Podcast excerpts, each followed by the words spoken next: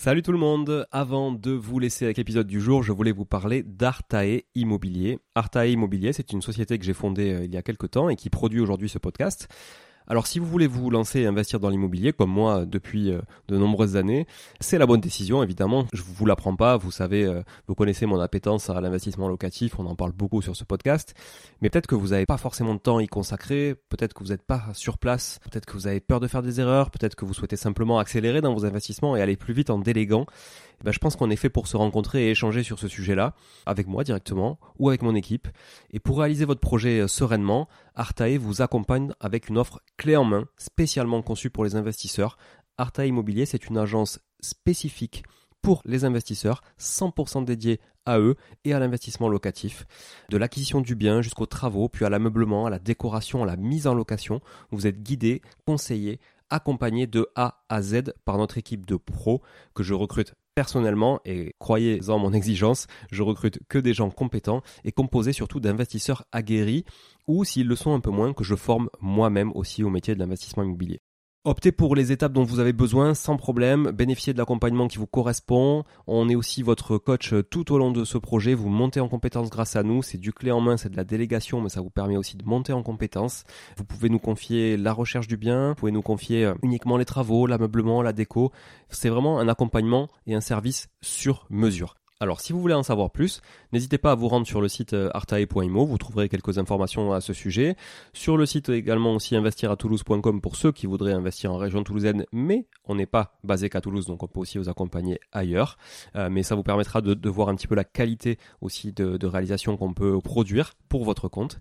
Et puis aussi à nous suivre évidemment sur Instagram, Artae Immobilier, très simple, ou sur LinkedIn, Artae Immobilier. On partage aussi pas mal de réalisations qu'on fait, en tout cas pour le compte de nos clients. Et puis, n'hésitez pas à nous contacter, à contacter notre équipe pour échanger autour de votre projet directement par email à contact@artae.imo, tout simplement. Voilà, l'équipe se fera un plaisir d'échanger avec vous sur votre projet d'investissement et de vous accompagner tout au long de ce projet crucial pour se créer un patrimoine et s'enrichir, et c'est ce qu'on essaie de faire tous ensemble en animant ce podcast ou en l'écoutant aussi chaque semaine. Voilà, merci encore d'être là, à très vite, je vous laisse avec l'épisode du jour, ciao ciao. Bonjour tout le monde et bienvenue sur Money Tree, le podcast qui vous parle d'investissement et de finances personnelles au sens large et sans tabou. Je suis Julien Calamotte, investisseur passionné et auteur du livre à succès « S'enrichir grâce à l'immobilier ». J'avais envie de partager ma façon d'investir, forcément, mais également de découvrir avec vous de nouvelles façons de faire fructifier notre argent. C'est pourquoi j'ai créé ce podcast pour y recevoir des invités qui nous partagent leur savoir et leurs expériences en toute simplicité. J'espère sincèrement que les échanges que je vais avoir avec l'invité du jour vont permettre d'enrichir vos connaissances autant que les miennes. Je vous souhaite une excellente écoute. Bonjour à tous, bienvenue sur cet épisode du mercredi avec un invité aujourd'hui que j'ai le plaisir de recevoir et qui s'appelle Thibault Masson. Salut Thibault. Bonjour, bonjour à tous, bonjour Julien, comment vas-tu ? Bah, très bien, merci, je te remercie, impeccable. Écoute, on est début septembre, c'est la rentrée, voilà, c'est le premier épisode de rentrée, donc tout va bien, j'espère que pour toi aussi. Tout va bien, nos gamins sont trop petits pour aller à l'école encore, donc pour l'instant c'est comme d'habitude. Pas de gros changements de notre côté. Ouais, voilà, ça te permet de prendre les vacances aussi en dehors des vacances scolaires, hein, comme ça t'as pas besoin de te coller au calendrier scolaire. C'est confortable ça. Effectivement, dernière année, ouais. Moins de monde, moins cher, c'est pas mal. Hein, c'est pas mal. J'admire ceux qui peuvent faire ça, mais c'est vrai qu'une fois qu'ils sont à l'école, après t'en as pour 15 ans, minimum. Donc voilà. Bon, ok, écoute, je suis content de t'avoir Thibault, on va parler aujourd'hui de prix dynamique et de revenu management, de gestion de revenus, on va dire, pour le faire à la française. Et notamment parce que tu travailles au sein de PriceLabs, il y a un S, il faut bien le prononcer, PriceLabs, qui est un outil que j'utilise depuis quelques temps, que je teste et que je trouve très très intéressant pour maximiser son chiffre d'affaires. Et tu vas nous expliquer alors bon évidemment qui tu es dans un premier temps et d'où tu viens et qu'est-ce qui t'a amené à travailler aujourd'hui dans ce marché-là, qui est un marché quand même qui est assez colossal, hein, le marché de la location saisonnière et la location de courte durée. Et puis après ça, nous expliquer évidemment qui est PriceLabs, en quoi aujourd'hui c'est le leader mondial de la tarification dynamique.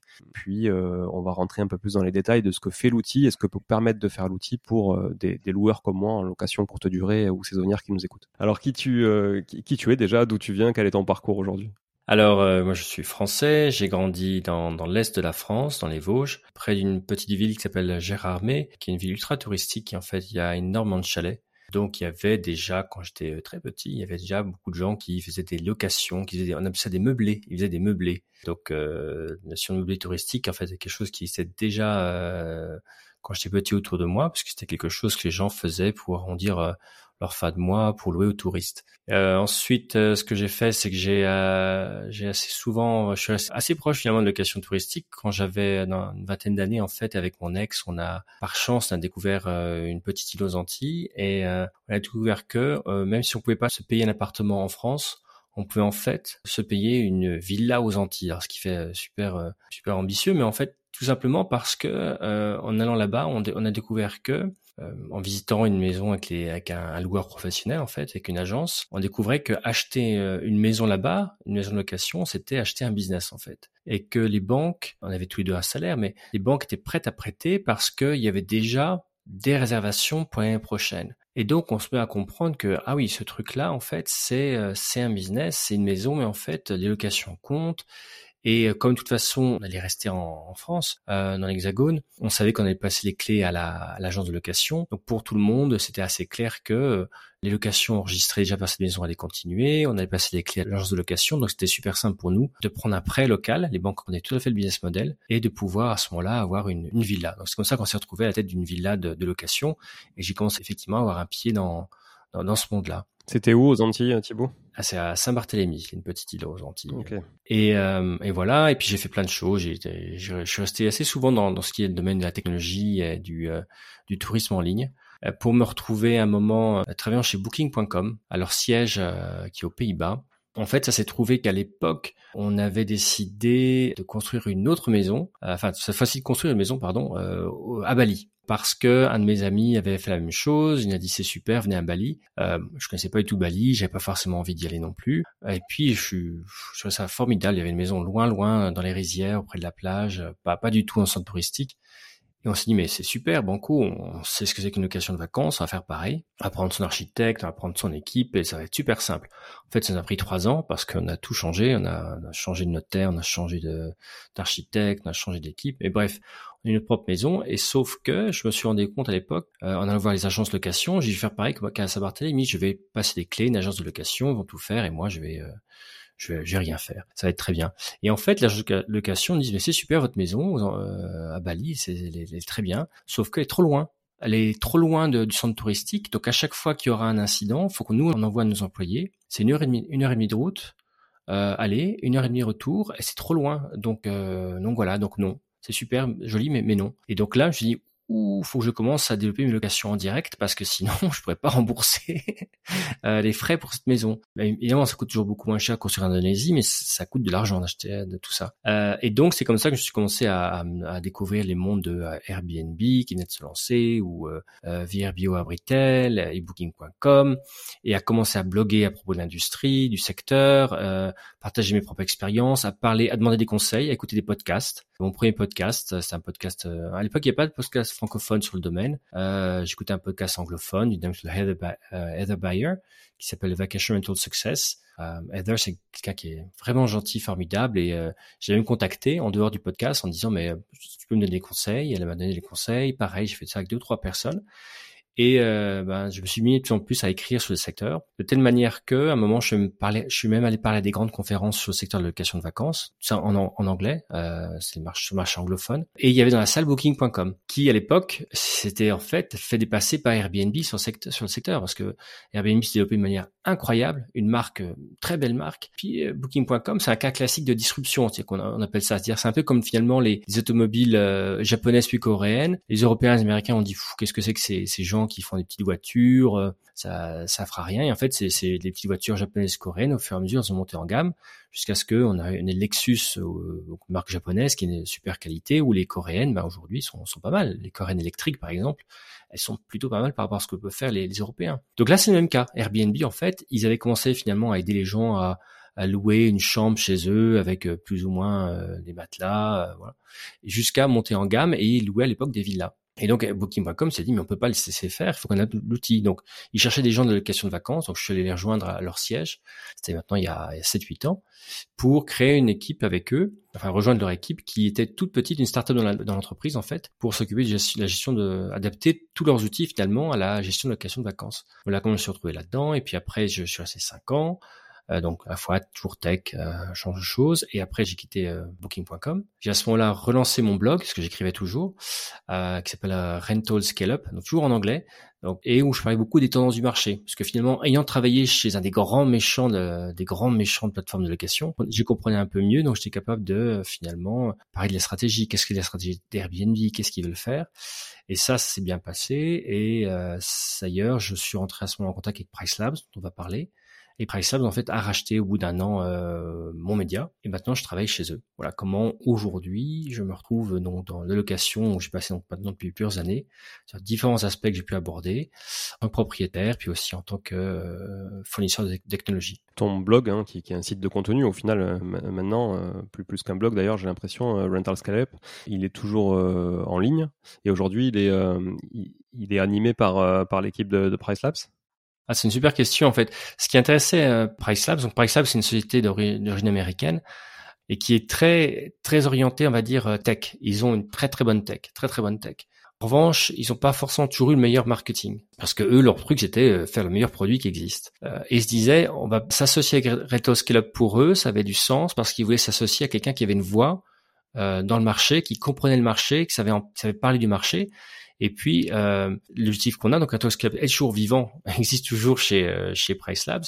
L'objectif, c'est vraiment pour Rental Scale-Up de continuer finalement à parler de manière indépendante du secteur, des stratégies de booking, des stratégies d'Airbnb, des dernières technologies, parler de chiffres du marché, sauf que maintenant, grâce à PriceLabs, par exemple, comme moi j'ai déjà dit, j'ai un article sur, je sais pas, le marché de location en France ou sur les Jeux Olympiques en France, par exemple, bah, j'ai accès à toutes les données de PriceLabs, parce que PriceLabs a toutes les données du marché. Donc c'est juste formidable quand on écrit ça. Et ça veut dire aussi maintenant que j'ai aussi un job chez PriceLabs, parce que je suis en charge de tout ce qui est marketing produit chez eux. C'est un job qui est très très prenant, donc 100% de mon temps c'est ça, et il me reste 20% sur mes 120% de temps à Rental Scale-Up, parce que Rental Scale-Up aujourd'hui, ça veut dire que je rédige à peu près un article par semaine, et j'ai aujourd'hui quelqu'un dans mon équipe qui était avec moi avant que PriceLabs nous rachète, qui s'appelle Yuvika, elle est formidable, et c'est elle en fait qui écrit de plus en plus les contenus. Tous les mois on fait aussi une conférence en ligne sur le secteur de la location de vacances, et c'est elle maintenant qui est le visage de cette conférence. Moi, je suis bien sûr toujours là, on travaille ensemble, mais je suis moins directement sur Rental Scale-Up qui effectivement fonctionne toujours. Est-ce que le site existe en français ? Alors non, ça n'existe pas en français. J'ai été très tenté de le lancer en français et puis je tenais pas la cadence en fait parce que c'était juste compliqué de faire tout en anglais. J'ai publié beaucoup d'articles, faire des conférences tous les mois et en plus je vivais déjà beaucoup à côté de mon blog en consulting, c'est-à-dire que j'aidais en fait des boîtes de la technologie, des boîtes de tech du secteur à se développer sur le marché, dont PriceLabs par exemple. C'est comme ça que je suis arrivé chez PriceLabs. Donc voilà, donc jamais en France et pourtant c'est tellement un marché incroyable la France que c'est vraiment dommage. Oui, c'est vrai que c'est un sacré marché touristique, la France, effectivement. Alors, pour ceux qui parlent anglais, bon, pas de souci, vous pouvez aller sur Rental Scale-Up pour aller chercher pas mal d'informations sur le secteur. Et puis, aujourd'hui, la plupart des navigateurs ont des traducteurs intégrés aussi. C'est assez facile de consommer des médias anglophones, même si on n'est pas à l'aise avec la langue. Exactement. Et puis, ce qui se passe aussi, notamment grâce à toi ou grâce à des événements maintenant qui se passent en France, c'est que j'interviens en France en français. C'est aussi, je pense, quelque chose qu'il faut marquer. Ce qui est toujours formidable, c'est qu'effectivement, dans le monde anglo-saxon, anglophone, si on ne parle pas anglais, on n'a pas de voix et ça n'existe. Donc les choses n'existent pas. Ce que je veux dire par là, c'est que le marché français, c'est un marché qui est le deuxième au monde en termes de location de vacances. C'est énorme. Et pourtant, il n'y a quasiment jamais rien d'écrit en anglais dessus parce qu'on ne parle pas anglais. Donc, il y a beaucoup de choses sur le marché de l'Australie, tout ça qui est petit par rapport à la France, mais c'est vraiment très important et de manière assez incroyable.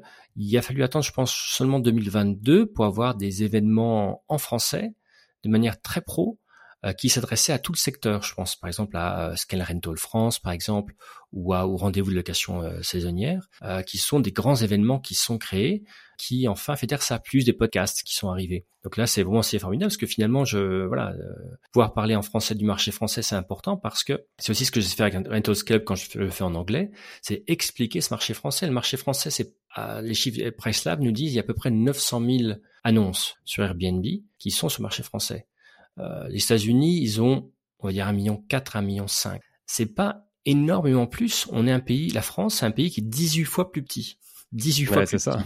Et là, on parle de plus de la moitié. La France, c'est ça, c'est plus de la moitié de les États-Unis en termes d'annonces Airbnb. Donc, la densité de location en France est énorme. Ce qui, d'ailleurs, peut nous jouer des tours à un moment en termes de prix, peut-être, et de demande. On parlera de ça tout à l'heure. Mais voilà, ça a marché formidable la France et je suis vraiment content de pouvoir voir qu'il y ait des médias pour justement parler de ça parce qu'il y a plein de choses qui se passent en France et je pense que autant, bien sûr, en France, on peut parler des technologies qui existent comme PriceLabs, autant la France peut également exporter du savoir-faire, exporter des choses intéressantes dont on peut parler dans les médias internationaux. Très intéressant tout ce que tu nous as dit là sur le marché notamment et puis sur ton parcours aussi qui du coup prouve aussi la légitimité que tu as à t'adresser au sein de ce marché-là, hein, de la location saisonnière à la location courte durée. Aujourd'hui, on va parler de PriceLabs principalement.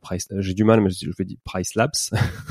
je mange toujours le S à la fin. Ne m'en voulez pas mais on va parler principalement de la tarification dynamique parce que c'est un sujet moi qui m'anime pas mal parce que en fait, j'ai toujours été quelqu'un qui était obsédé par le taux d'occupation. Et tu vois, les premières locations courte durée, parce qu'à tort, on appelle ça Airbnb, bon, c'est comme Frigidaire, Inex et compagnie, hein, on en a...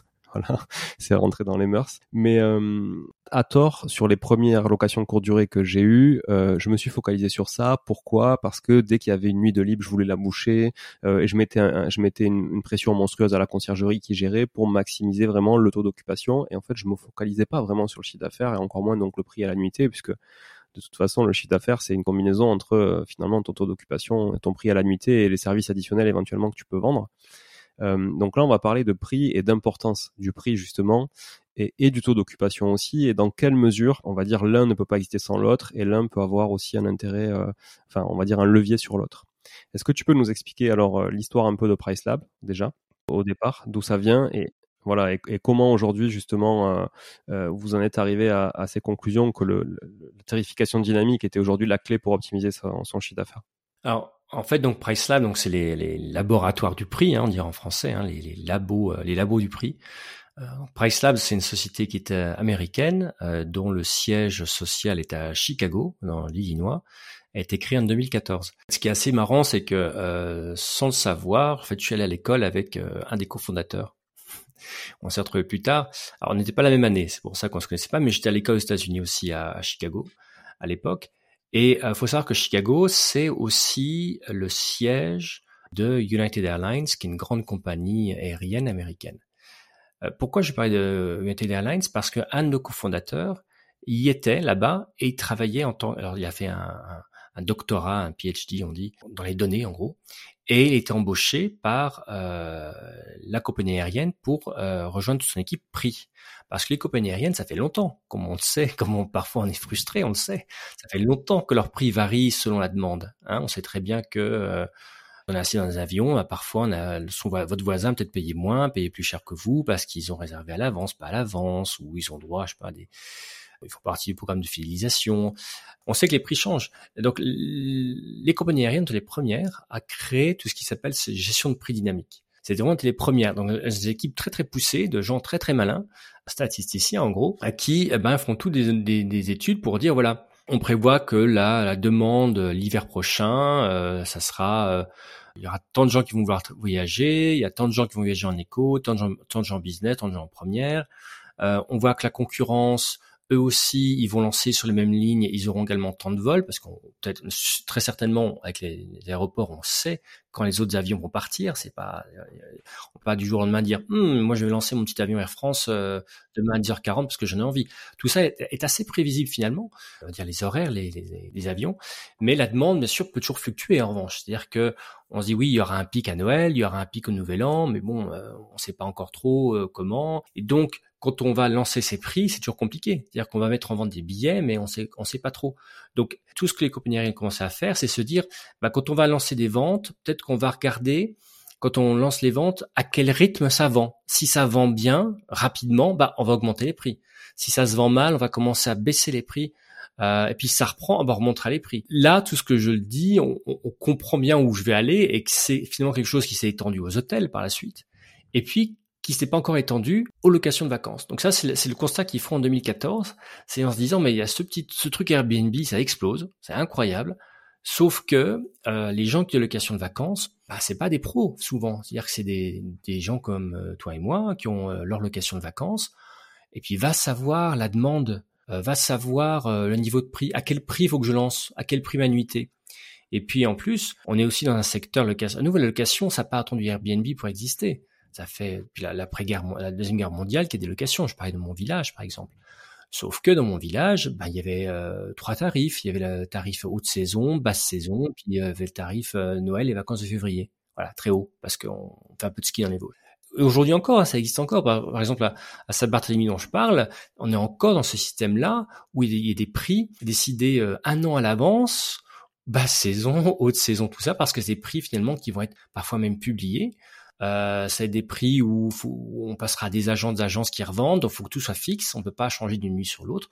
Donc finalement, c'est quand même un système, je vais pas dire qu'il était archaïque, mais en tout cas c'était un système en termes d'optimisation d'argent que pouvait se faire un hôte ou une location, n'était pas là. Donc ce qu'il fallait se dire, c'est comment est-ce que je peux finalement démocratiser ça en disant voilà, tu es un hôte ou vous êtes un gestionnaire de propriété par exemple ou une conciergerie. Il n'y a pas d'outils à l'heure actuelle pour vous, parce qu'il y a des outils pour l'hôtel, il y a des outils pour les avions, il n'y a pas d'outils pour la location touristique. Comment est-ce qu'on peut développer un outil pour vous mettre dans les mains ça et vous donner ce savoir-là, pour vous aussi prévoir ça. Donc c'est ça PriceLabs, c'est ces outils finalement qui permettent de démocratiser à la fois la tarification des prix, puis aussi, on va en parler tout à l'heure, peut-être aussi, la notion de taux d'occupation. Comme tu l'as dit, c'est aussi l'autre pilier, parce que moi j'ai beaucoup négligé le taux d'occupation, ça c'est vrai, à la ton inverse. Okay. Ça fait l'inverse, ouais, c'est ça. Bon, du coup, ok, donc l'outil s'est créé comme ça, hein, fort de constat, donc dans l'aviation et puis dans l'hôtellerie.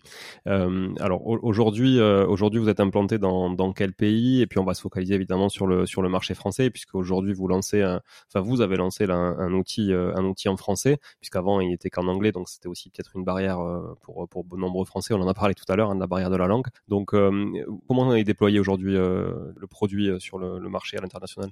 Alors PriceLabs, donc c'est une société qui est américaine, mais qui a été cofondée par trois hommes d'origine indienne. Pourquoi je dis ça? Parce que ça veut dire que pour eux, le fait de se dire il y a des choses qui existent au-delà des États-Unis, il y a d'autres marchés, puis il y a d'autres langues, c'est quelque chose qui évidemment était dans leur tête depuis très très longtemps. Donc l'outil s'est lancé, mais très vite était déjà disponible dans le monde entier. Donc, c'est-à-dire que même aujourd'hui, vous pouvez les vérifier. Aujourd'hui, vous allez dans l'outil PriceLabs, il y a un outil qui s'appelle Market Dashboard, en gros, c'est des études du marché. Vous entrez n'importe quelle adresse dans le monde, n'importe quelle adresse en France, aux Antilles, et on a toutes les données du marché. C'est-à-dire qu'en fait, tous les jours, PriceLabs va aller scanner les prix sur Airbnb, scanner les prix sur Abritel, scanner les prix sur Booking.com, puis aussi se sert d'autres données venant de certains channel managers et PMS en termes de prix d'occupation pour pouvoir savoir dans le monde les évolutions de prix d'un jour sur l'autre et les évolutions de demande également. C'est-à-dire que est-ce que ça réserve plus ou moins vite dans tes hôtels régions, et après on a bien sûr une équipe des data scientists, des scientifiques de la donnée, qui retraitent tout ça, parce que les données brutes parfois c'est pire des duplicats. Imaginez que vous listez vous avez mis votre annonce à la fois sur Abritel et Airbnb, bah c'est la même. Donc nous derrière on doit un peu nettoyer les données pour ensuite avoir une bonne idée du marché. Donc on est disponible partout dans le monde et comme tu l'as très bien dit, jusqu'à mai, on était seulement en anglais. Pourquoi? Parce qu'à nouveau, parce que il fallait développer la société, il fallait aller très vite. Et puis, moi, par exemple, j'étais client PriceLabs avant de les rejoindre. Ça faisait quelques années, parce que un outil en anglais, ça m'allait. Et puis, mais même aux Antilles, j'avais des doutes. Je me dis, mais ils n'ont jamais des données sur mon île. Mon île, elle fait 25 km², il y a 9000 habitants. Et en fait, je savais pas qu'en fait, ils scannaient le monde entier, tout simplement. Puis je me dis, oui, mais c'est une île qui est particulière, avec un marché un peu luxe, ils auront jamais les prix. Mais si, parce qu'en fait, comme ils absorbent toutes les données du marché, ils ont pas un modèle de données centralisé qui s'impose au monde entier, pas du tout. C'est par rapport à comment évolue le marché autour de chez moi, autour de ma location, que eux établissent à ce moment-là les prix, les mouvements de prix par rapport à mon propre marché hyper local. Donc c'est vraiment le truc là. Donc c'est donné partout et maintenant aussi dans les langues. Ça c'est vraiment c'est un besoin cette année. On s'est fait le pari et on l'a fait de lancer en 5 mois 5 langues. Donc maintenant c'est donc on est déjà en anglais, donc ça faisait 4 en plus à lancer. C'était mon boulot. On a lancé en français, on a lancé en espagnol, en italien et en portugais. Et je pense qu'il y a peut-être un bonus, une autre langue qui va arriver pour l'automne, mais on verra. Et ça, je dois dire que c'est très important parce qu'à nouveau, les gens qui étaient plutôt tech ou plutôt les concierges, les grands concierges en France, ils avaient très tôt adopté des outils en anglais, tels que PriceLabs ou des concurrents, très tôt, parce qu'ils parlaient anglais ou c'était pas un problème. Sauf que c'est pas la même chose, un outil en anglais où on va falloir prendre des décisions sur ses prix, c'est pas évident. En plus, on parle d'un secteur de... Alors en plus, des mots franglais pas possibles, genre revenue management, donc gestion des revenus. Il y a des termes, même dans l'interface en anglais, ils sont pas évidents à comprendre parce que parfois, il faut être un peu du métier. Et ça, c'est un peu un des boulots que j'ai. Un de mes boulots, c'est simplifier les choses pour les non-geeks de la donnée et anglophones. Mais c'était ça, c'est-à-dire c'est se dire, même moi, quand j'ai passé l'interface en français, c'est assez simple, hein, c'est un clic de bouton, je passais en français. J'ai découvert des choses, c'est-à-dire que parce que c'est sa propre langue natale, on voit des choses qu'on voyait pas avant en anglais. C'est bête, hein, mais c'est peut-être fait l'expérience en passant d'autres logiciels de l'anglais au français, mais on voit d'autres choses, on voit d'autres possibilités, on connecte des points mieux, plus facilement. Et voilà, donc ça a été important pour nous effectivement d'être disponible partout en anglais, pas seulement, et en français maintenant, en italien, en portugais, en espagnol, et de faire le boulot là. Et ce qui est vraiment aussi intéressant, c'est que c'était un gros exercice. Je crois, Julien, tu connais ma collègue Marie, qui travaille chez PriceLabs. Oui. On est 150 dans le monde. Alors, bien sûr, on a un équipement français. On a des formations en français. On a le service client en français, bien sûr, pour les francophones. Mais c'est elle, en grande partie, qui a traduit l'outil. Et c'est pas facile de traduire de l'anglais au français parce que en anglais, on va dire property manager, gestionnaire de propriété. En français, on dirait conciergerie, on dirait gestionnaire. Donc, je trouve ça un exercice super intéressant de se dire, mais comment je peux adapter ça? Il y a encore plein de boulot, mais vraiment plein de boulot pour simplifier l'outil. Ça va venir très bientôt. Ouais, à juste titre, tu disais effectivement que je connaissais Marie puisque j'avais eu affaire à elle pour la prise en main de l'outil et on pourra en parler tout à l'heure parce que c'est une des forces aussi, je pense, c'est d'accompagner le client chez vous sur la prise en main de l'outil qui justement quand on n'est pas du milieu peut faire peur aussi, puis on peut vite se dire qu'on n'en a pas besoin parce qu'aussi on a peur que ça nous prenne trop de temps, donc c'est important d'être accompagné. Je voudrais juste faire une parenthèse, Thibault, tu parlais de Channel Manager et de PMS. Est-ce que tu peux nous faire un peu la différence entre les deux et nous expliquer ce qu'est un Channel Manager et ce qu'est un PMS? Ah Julien, la question piège. En gros, quand j'avais une maison, ce que je faisais, c'est que j'étais sur deux plateformes de vente, enfin de location, qui étaient Airbnb et Abritel. Et à l'époque, je me connectais avec l'iCal. Je pense que peut-être beaucoup de gens connaissent ça. C'est en gros comme un calendrier Google. J'avais un lien. Et j'envoyais ce lien-là dans le calendrier Airbnb et ce lien-là dans mon calendrier Booking. Et ça suffisait pour mettre à jour, synchroniser les calendriers pour que, à peu près, quand il y avait un booking sur un site, 4-5 heures plus tard, on va dire, ça se bloque également sur l'autre site pour pas que j'ai une double réservation. Et avoir une double réservation, on sait que ça peut être dramatique, ça peut coûter très très cher. Par exemple, moi, je sais que beaucoup de gens n'aiment pas trop Booking.com parfois quand il s'agit de location de vacances. Effectivement, une double résa, quand vous êtes hôte, vous avez une double résa chez Booking.com, vous devez payer les frais de relocation, de retrouver un hébergement pour le client, parce que je ne peux pas rester chez vous, vous êtes une location. Il faut payer les frais pour cette personne-là. Et si ça se passe en haute saison, c'est juste dramatique. Et vous toujours, bien sûr, payez également la commission que vous devez à Booking.com. Ça peut être des milliers d'euros dont on parle. Et donc, quand j'ai compris ça, surtout avec une location de luxe, je me dis, mais si je me plante, mais c'est dramatique, ça mange ma marge.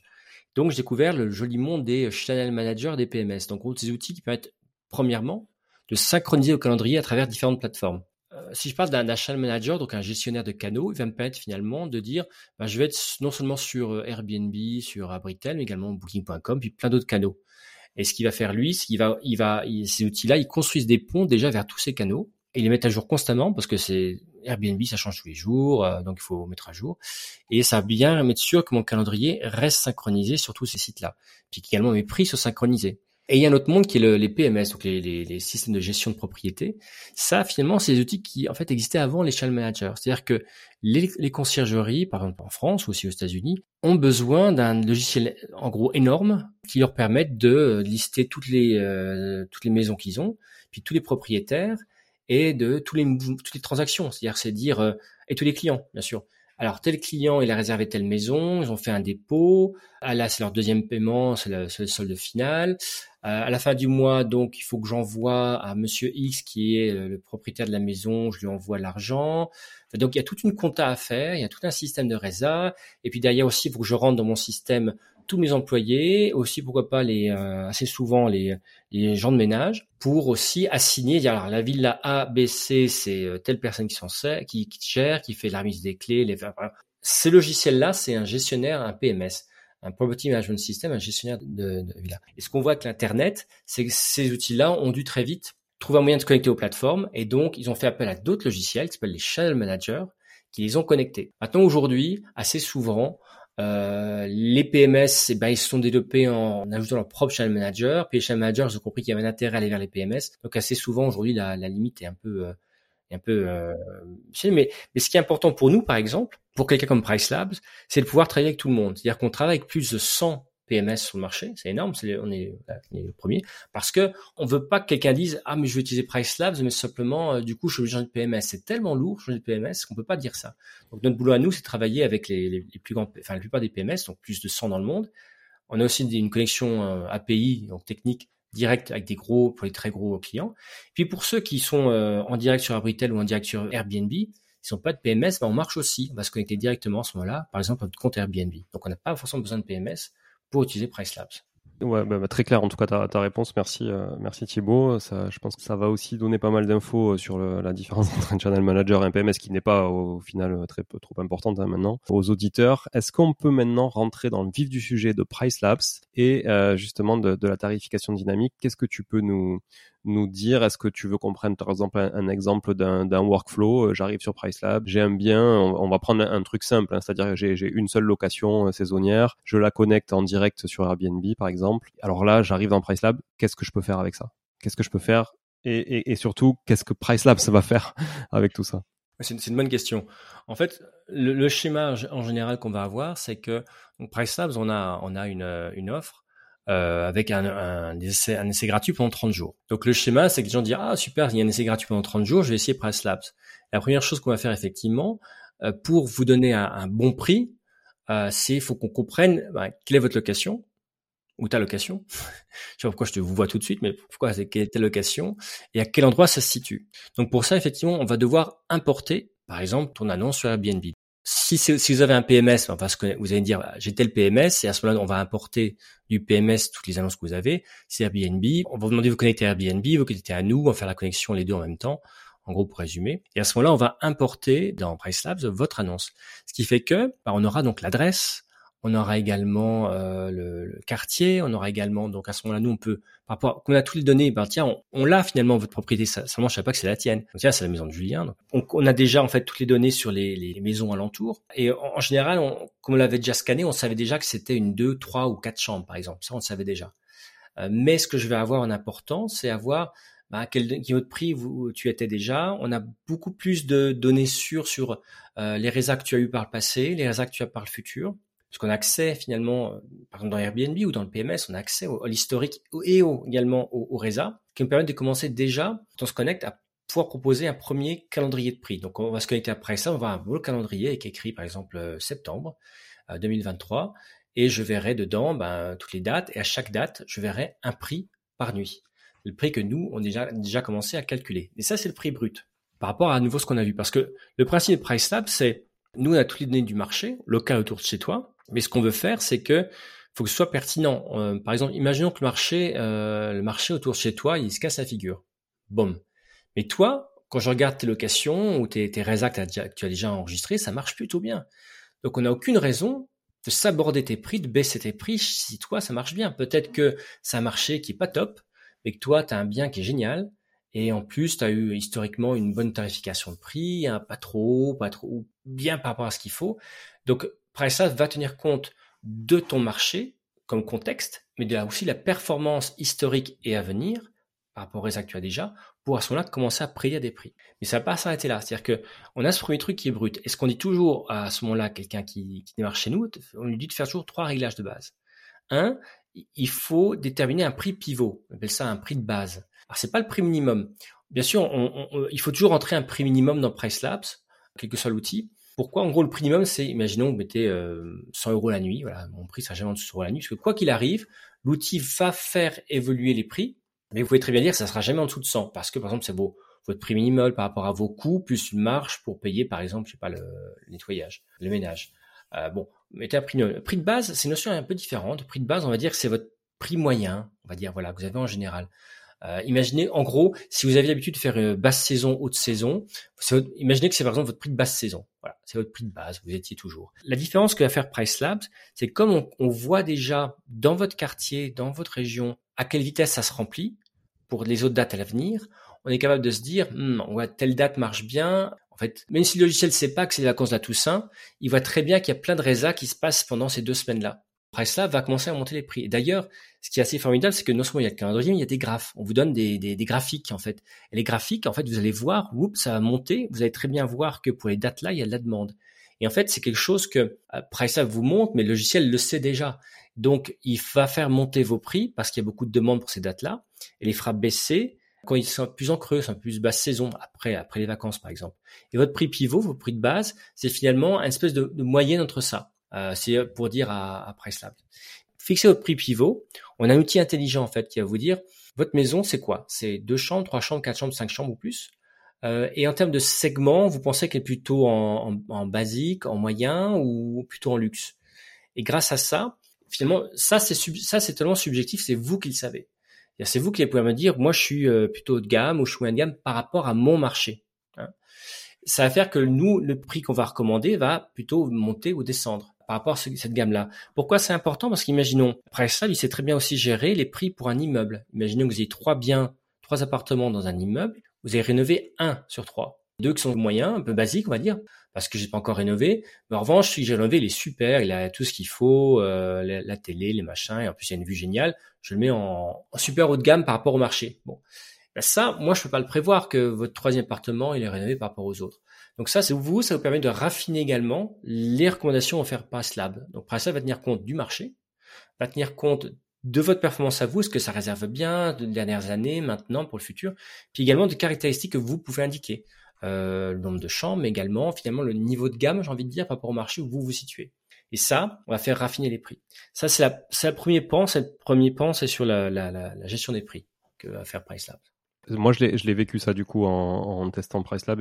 Effectivement, ça semble assez clair. Alors, avec la subtilité, effectivement, comme tu le disais, des locations saisonnières où il y a des basses saisons, des moyennes saisons, des hautes saisons, on va dire, hein, pour simplifier. Et là, on doit rentrer nos prix vraiment, penser à rentrer sur tous les prix minimums et à créer ces périodes-là.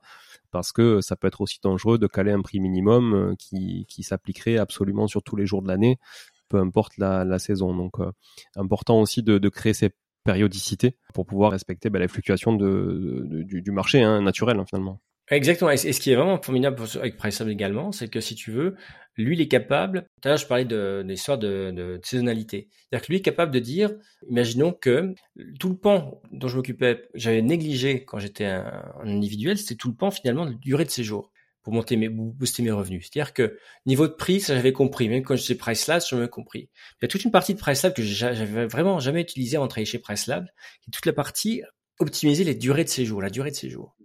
Pourquoi? À nouveau, parce que moi, dans ma tête, et ça, je pense que c'est le cas de beaucoup de gens, quand j'ai commencé la location de vacances, ça a marché 7 jours, samedi. C'est encore pas mal de marchés comme ça. Et donc, une location, c'est 7 jours. Moi, je veux rien qui fasse moins de 7 jours. C'est pas possible.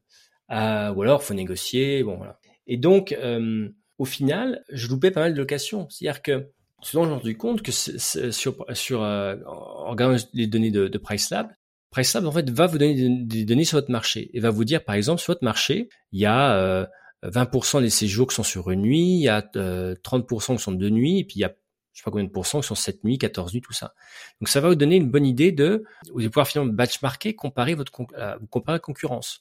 Oui, par rapport à la demande réelle, pas les réglages aux concurrents, mais la demande, ce qu'enregistre vraiment aux concurrents en termes de vraies demandes, de vraies réservations.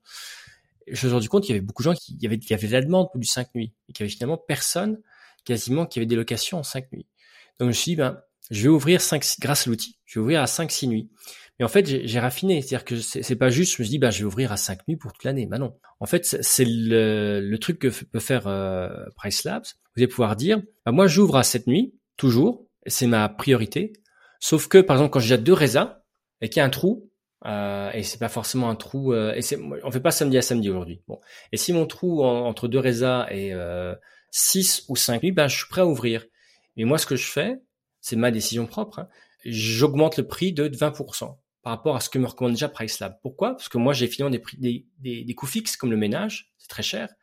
Et donc, je dis, OK, moi, je veux bien ouvrir à 5-6 nuits, mais à ce moment-là, tu m'augmentes le tarif de la nuitée par 20% par rapport à ce que toi, tu me dis, tu me recommandes déjà. Maintenant, si, Julien, tu parlais d'une stratégie taux d'occupation, si ma stratégie par rapport, imaginons que je suis une agence, j'ai des clients et eux, ils veulent une taux d'occupation, je vais faire le contraire. Je vais dire, je suis prêt à ouvrir du 5-6 nuits, mais à ce moment-là, je veux à tout prix que ça bouche. Et à ce moment-là, tous les trous, je vais peut-être faire moins 10%, moins 15%.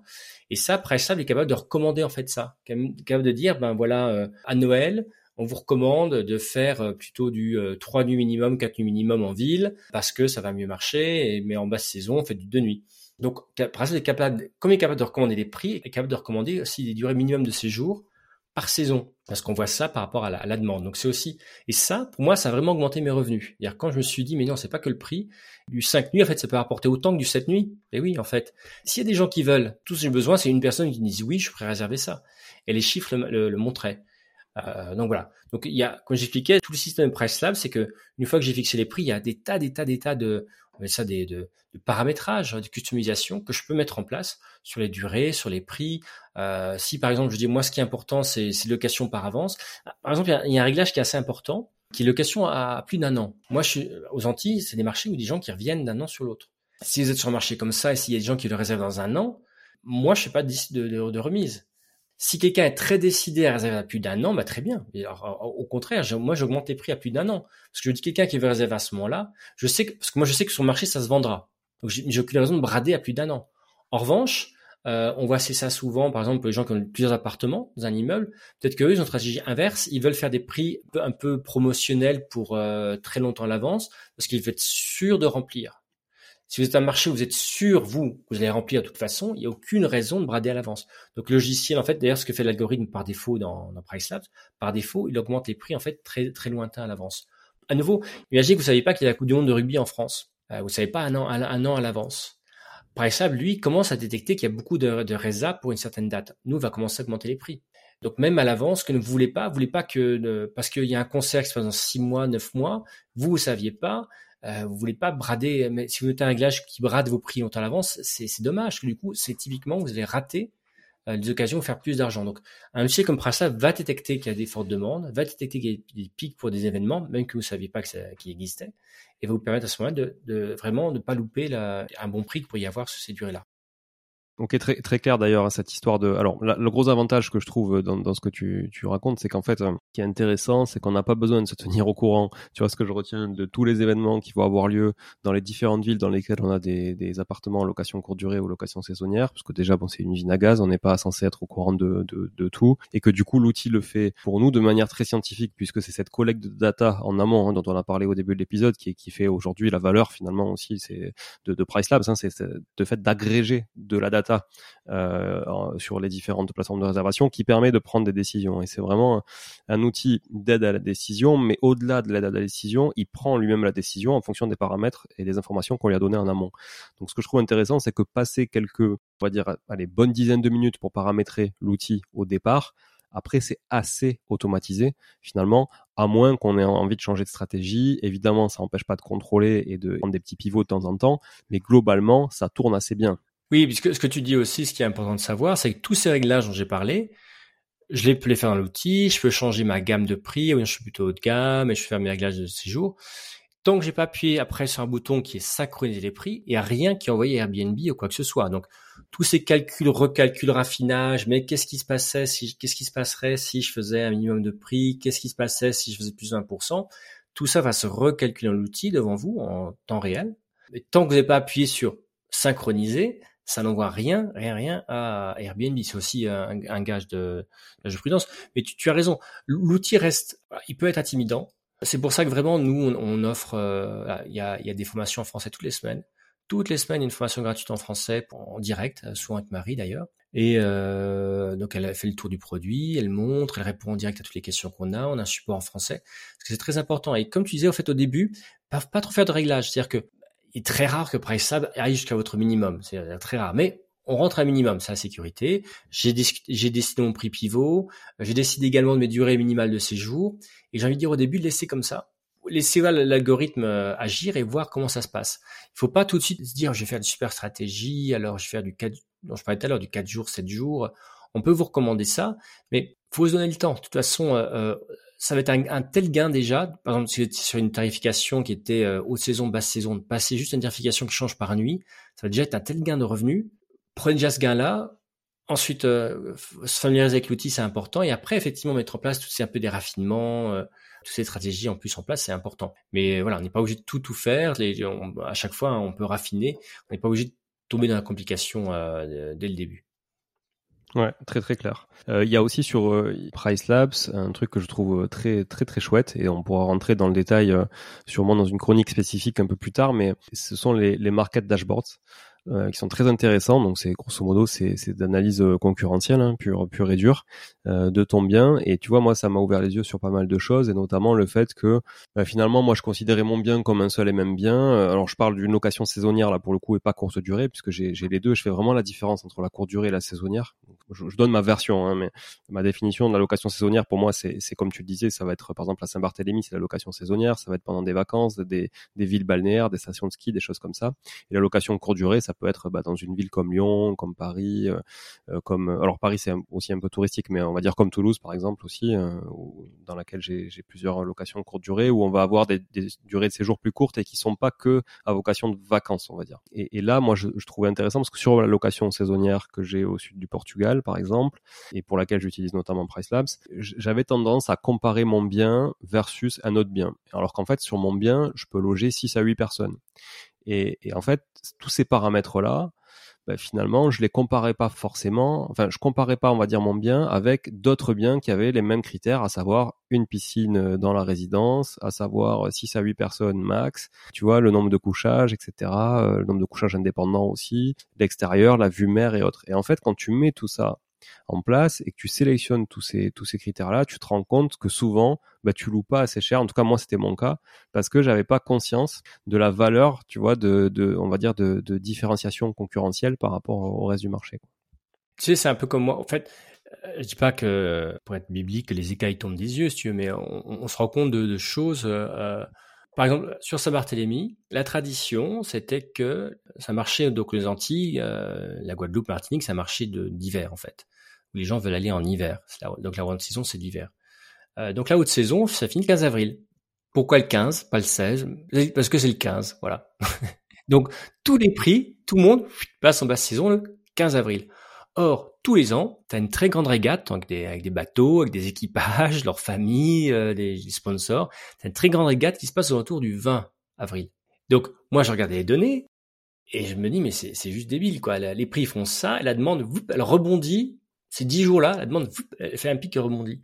Bah, grâce à PriceLabs, évidemment, moi maintenant, évidemment, c'est un peu flippant. Mes prix sont plus forts. Ce qui est flippant, c'est que je suis plus réservé un an à l'avance parce que je suis à des prix plus élevés. Mais je vais être loué. C'est-à-dire que je ne brade plus mes prix. Donc, c'est accepter aussi se dire, bah oui, quelque part, ce que je dis toujours, c'est quelqu'un qui loue. Si vous êtes plein à 80% longtemps à l'avance, c'est clairement vous n'êtes pas assez cher. Parfois, c'est pas le succès. C'est-à-dire être plein trop longtemps à l'avance, c'est pas assez cher.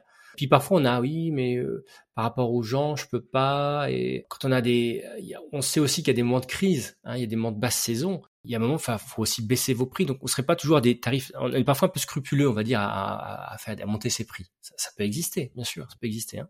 Mais à nouveau, dans les moments de crise où il y a, je veux pas que le Covid revienne, mais il y a des crises, il y a des moments très bas, les prix vont baisser, il y a personne qui va être là pour vous dire, ah, bah, je vais donner un peu plus d'argent parce que les temps, je vois bien que ça va pas bien pour vous.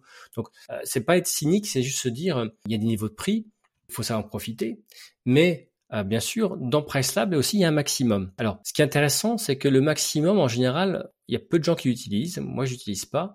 Parce qu'à nouveau, PriceLabs, c'est pas un truc qui va faire monter les prix jusqu'au ciel. PriceLabs, c'est un truc où on va vraiment balancer, on veut augmenter vos revenus. Et comme tu as très bien expliqué, c'est une fonction du taux d'occupation Est-ce qu'il y a une résa ou pas, en gros? C'est 0 ou 100% chez nous, la location de vacances. C'est 0 ou 100%, et puis combien je fais en revenu, en tarif de location. On ne va pas faire pousser les prix jusqu'au ciel. Ce qu'on veut, c'est que vous soyez plein au meilleur niveau possible. Mais parfois, on a aussi des clients qui mettent un max. Peut-être parce qu'ils veulent pas monter plus haut, mais aussi, pour certains, ils mettent un max que parfois, ils se disent, si je tape trop par rapport à ce marché-là, certains clients vont être déçus, ou ils vont comparer à d'autres biens qui sont au même prix, et parce que tout le marché se plante, ils pourraient être plus haut, mais eux ils sont beaucoup mieux que moi, mais plus en prix plus bas qu'ils devraient être. Et donc, du coup, je risque d'avoir des notations, des commentaires clients qui sont pas forcément super bonnes parce que les gens s'attendent peut-être à un truc génial, tout ça. Donc, parfois, je le vois, c'est pas souvent, mais parfois, je le vois comme souci. En fait, parfois, ce qui se passe, c'est que nous, en tant qu'hôtes, on connaît trop bien le marché et on pense que les gens comparent comme des fous par rapport à la maison d'à côté, tout ça. C'est tellement compliqué pour tout le monde de comparer que de toute façon, bien sûr, faut pas décevoir, mais le point du maximum, il se rencontre assez peu souvent. Et voilà, ça peut exister. À ce moment-là, effectivement, on met un maximum pour pas aller trop haut. Est-ce que tu vois d'autres points? Ça fait quasiment une heure, du coup, qu'on échange sur la tarification dynamique. Enfin, on a fait quand même pas mal aussi de points d'historique. C'était important de savoir aussi qui nous parlait aujourd'hui et puis qui était PriceLabs. Moi, ce que je te propose, c'est qu'on puisse rééchanger à nouveau, qu'on fasse des chroniques plus spécifiques en rentrant encore plus dans le vif du sujet avec de manière plus opérationnelle, on va dire, sur des cas concrets. Notamment, je parlais du market dashboard. Je pense qu'on peut se le réserver pour une chronique et aborder justement ce que peut nous apporter le market dashboards. Alors, sans faire trop de teasing, tu vas me dire que c'est certainement pas le cas, mais bon, ça me semble se rapprocher de ce que peut faire AirDNA aujourd'hui sur le marché, qui est donc un agrégateur aussi de données sur le marché de la location courte durée, mais finalement, PriceLabs aussi a une offre qui est quand même, je trouve, beaucoup plus abordable en termes de tarification que AirDNA sur ce sujet-là, et qui nous permet justement de pouvoir faire un benchmark concurrentiel un peu intéressant sur notre marché en local, et ça partout dans le monde. Et c'est un bon point, on peut en parler effectivement de Market Dashboard, donc c'est un des produits de PriceLabs qui effectivement se rapproche assez de ce que fait AirDNA, tu as tout à fait raison, on parlera un peu des points communs et différents, et on voit que c'est une offre additionnelle, c'est-à-dire que le cœur du produit, le cœur de PriceLabs, c'est tout ce qui est gestion des prix dynamiques, donc on va calculer tous ces prix, puis après on va les envoyer derrière en direct sur vos sites internet, sur Airbnb, sur tout ça. Un outil de gestion de rapport comme Market Dashboard ou AirDNA, ça va vous faire un rapport pour votre analyse, puis après, c'est comme à vous de calculer vos prix. J'ai un rapport en PDF, mais ça n'envoie rien sur mes plateformes. Bien sûr, bien sûr. On comprend très bien les différences de trucs, mais c'est une super bonne question parce que en France, par exemple, c'est la première question qu'on nous pose. C'est parce que AirDNA s'est lancé en France avant, donc les gens connaissent AirDNA comme marque, comme outil, ou certains podcasteurs en ont parlé avant, ou sur YouTube, on a parlé beaucoup d'AirDNA. Voilà, donc donc c'est un très bon point, la comparaison. Mais effectivement, eux, en gros, on va faire des rapports, comme fait une truc market dashboard. Mais ce qu'ils font pas, c'est tout ce qui est partie gestion des prix dynamiques dont je parlais tout à l'heure, qui envoie derrière tous ces prix-là sur les plateformes et qui, en fait, faut aussi un gain de temps. On parlait de ça tout à l'heure, mais le gain de temps. Par exemple, moi, je passais beaucoup de temps tous les lundis matin à mettre à jour mes prix avec une feuille Excel, avec des pourcentages de réduction, alors que pour les prix dernière minute, pour que les prix baissent, tout ça, pour être sûr, s'il y avait des trous, que ça loue. Tout ça, c'est automatisé. Donc, un outil comme PriceLabs, c'est un outil de précision, mais c'est un outil de gain de temps. Et là, j'en parle pas, évidemment, je suis une agence de conciergerie avec 20 propriétés, je peux très bien à ce moment-là dire, j'ai 10 propriétés que je vais dans un groupe, 10 propriétés dans un autre groupe, et le premier groupe, c'est mon groupe des super performeurs, où là, je mets le tarif assez haut, ça monte, puis l'autre groupe, c'est peut-être mes maisons qui sont un peu plus difficiles à louer, et celle-là, je mets par défaut, sur tout le groupe, je mets des paramétrages plus attractifs, par exemple, où je suis prêt à faire des nuitées plus courtes. Et ça, rien que gérer en groupe un certain nombre d'annonces, c'est gagner un temps fou. Et évidemment, quand on a des centaines ou des milliers d'annonces. Ça, c'est peut-être pour une différente gamme d'investisseurs. Ouais, mais ça s'entend très clairement. Dès que tu te professionnalises, tu as besoin d'outils, de toute façon, c'est évident. Et même quand tu te professionnalises pas, quand tu es particulier, tu as besoin d'outils pour, comme je le disais tout à l'heure, t'aider à la décision ou la prendre à ta place, en tout cas. Et même si tu as un bien, ça peut avoir beaucoup de sens justement de s'outiller de la sorte. Est-ce que tu vois d'autres choses, Thibault, pour cet épisode autour de PriceLabs? La dernière chose que je dirais, c'est que, on parlait tout à l'heure, l'approche de PriceLabs, ça a été aussi de toujours rester innovant. Faire plus simple, donc c'est aussi l'approche qu'on a maintenant que l'équipe a grandi. J'invite vraiment tout le monde à regarder PriceLabs, donc Si vous écoutez ça au début septembre, de regarder ça mi-septembre, on va avoir une nouvelle version qui va sortir, donc c'est un scoop international, où toutes ces notions de simplification vont avoir lieu. Un exemple que je peux donner, d'ailleurs déjà, c'est que en fait, il y a beaucoup d'utilisateurs qui l'utilisent pour différents cas, en location court terme, aussi moyen terme, aussi en gestion multi-unité dans un bâtiment où j'ai plusieurs propriétés. Ça demande peut-être des paramétrages spécifiques. Par exemple, pour une gestion moyen terme, j'ai besoin tout de suite d'avoir des réducs mensuels ou sur plus long terme. Ou mes réglages de durée de séjour, évidemment, je veux avant tout du 30 jours, 28-30 jours, mais peut-être que si j'ai des trous, je suis prêt à optimiser. Alors que le court terme, c'est très différent. On a un nouvel outil qui va sortir, vous dire, voilà, on vous simplifie les choses, on a plein de paramétrages possibles, mais si votre type de bien, c'est court terme, voici les séries de paramétrages qu'on a. D'ailleurs, voici aussi les valeurs qu'on recommanderait pour vous. Vous êtes toujours, il y a plus, finalement, on vous guide plus. On ne prend pas de décision à votre place là-dessus, sur le paramétrage, mais on vous guide beaucoup plus par rapport au business model, finalement, que vous avez dans votre appartement. Un appartement, il peut être en court terme, en moyen terme. Il peut être même, d'ailleurs, en multi-unit. Voilà, on avance beaucoup plus, qu'on se rend compte qu'on a un superbe outil qui est super raffiné, mais comme on a réussi à sortir plusieurs langues aujourd'hui, faut qu'on continue à parler le langage de nos clients, et nos clients, ils sont peut-être pas forcément les mêmes besoins, ils ont peut-être pas forcément la même connaissance du milieu du revenu management, donc on s'adapte de plus en plus aux gens. Donc il s'agit pas de faire un outil plus simple, il est aussi puissant, que vous soyez petit ou grand, parce que démocratiser, c'est toujours ce qu'on veut faire, on veut vraiment démocratiser, mais l'approche est peut-être plus guidée pour que vous puissiez ressentir toute la puissance de l'outil, même si vous n'êtes pas un utilisateur qui va faire ça tous les jours ou ce n'est pas votre métier. Voilà. Intéressant. Donc, cette nouvelle version, voilà, 14 septembre, c'est ça, je ne dis pas de bêtises. Exactement. Vous ne soyez pas en retard, du coup, hein, sur la mise en production. Parce qu'on a annoncé ça maintenant. Merci de ma pression. Voilà. Non, mais je sais ce que c'est, les mises en production. Le 14 septembre, donc, on aura cette nouvelle version et on va la décortiquer avec Thibault dans des chroniques, justement, spécifiques pour vous montrer la puissance de l'outil, peut-être avec des cas concrets aussi et des problématiques concrètes qu'on peut rencontrer régulièrement sur la location courte durée ou saisonnière. Voilà. Merci en tout cas beaucoup, Thibault, pour cet échange. Les auditrices et tous les auditeurs ont bien en tête la puissance de l'outil PriceLabs qu'on est en mesure de faire grâce à PriceLabs. Donc, en fait, c'est très clairement maximiser son chiffre d'affaires. Le but, il est là aujourd'hui, et le maximiser avec de la donnée qu'aujourd'hui on n'est pas capable tout seul dans son coin d'agréger, parce que tout part de là. On sait que la donnée, de toute façon, c'est l'or du 21e siècle. Donc voilà, et aujourd'hui on voit bien qu'en l'utilisant à bon escient, on est capable quand même de faire de belles choses avec. Exactement.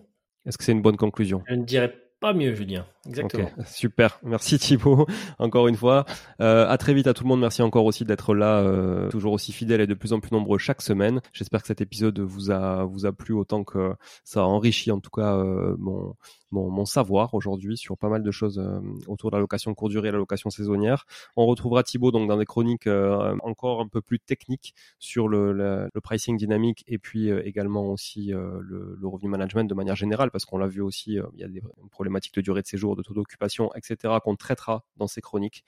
Donc voilà, n'hésitez pas à tester l'outil si vous le souhaitez, évidemment, en tout cas si vous avez la maigre ambition de développer votre chiffre d'affaires, n'hésitez pas à tester l'outil PriceLabs. Utilisez le code Money Tree tout attaché lors de votre inscription. Vous aurez 30 jours d'essai gratuit et $10 offerts sur votre première facturation, sachant que l'outil est clairement abordable pour tout ce qui peut vous faire gagner derrière. Donc voilà, moi j'ai choisi de l'utiliser et je le regrette absolument pas. Donc voilà, n'hésitez pas à tester l'outil, ça vous engage à rien et je suis persuadé que ça répondra largement à vos attentes aujourd'hui et bien plus même. Donc comme le disait Thibault, si vous testez l'outil, testez-le de manière simple au départ, regardez, familiarisez-vous correctement avec l'outil, mais aussi la gestion de prix, hein, parce qu'il n'y a pas que l'outil, il y a aussi le fait, si vous n'avez jamais géré ces prix de manière un peu automatique ou dynamique aussi, il faut se familiariser un peu avec, il faut accepter aussi des fois peut-être qu'il y ait une journée ou deux qui ne soit pas remplie, mais l'outil apprend aussi avec vous, hein, donc c'est important. Voilà, en tout cas,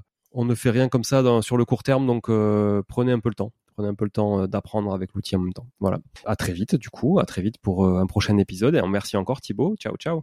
Merci à tous, merci Julien. Bon, si vous êtes là, c'est que vous avez écouté jusqu'au bout, et a priori, l'épisode vous a plu.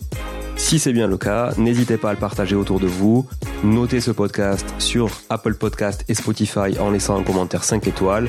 Je ne vous le répéterai jamais assez, mais c'est grâce à vous que ce podcast vit aujourd'hui et peut continuer de vivre en vous proposant un contenu toujours plus qualitatif. Merci encore, je vous retrouve très vite sur un nouvel épisode de Money Tree. En attendant, je vous souhaite la meilleure des réussites dans vos projets et un bon enrichissement. À très bientôt.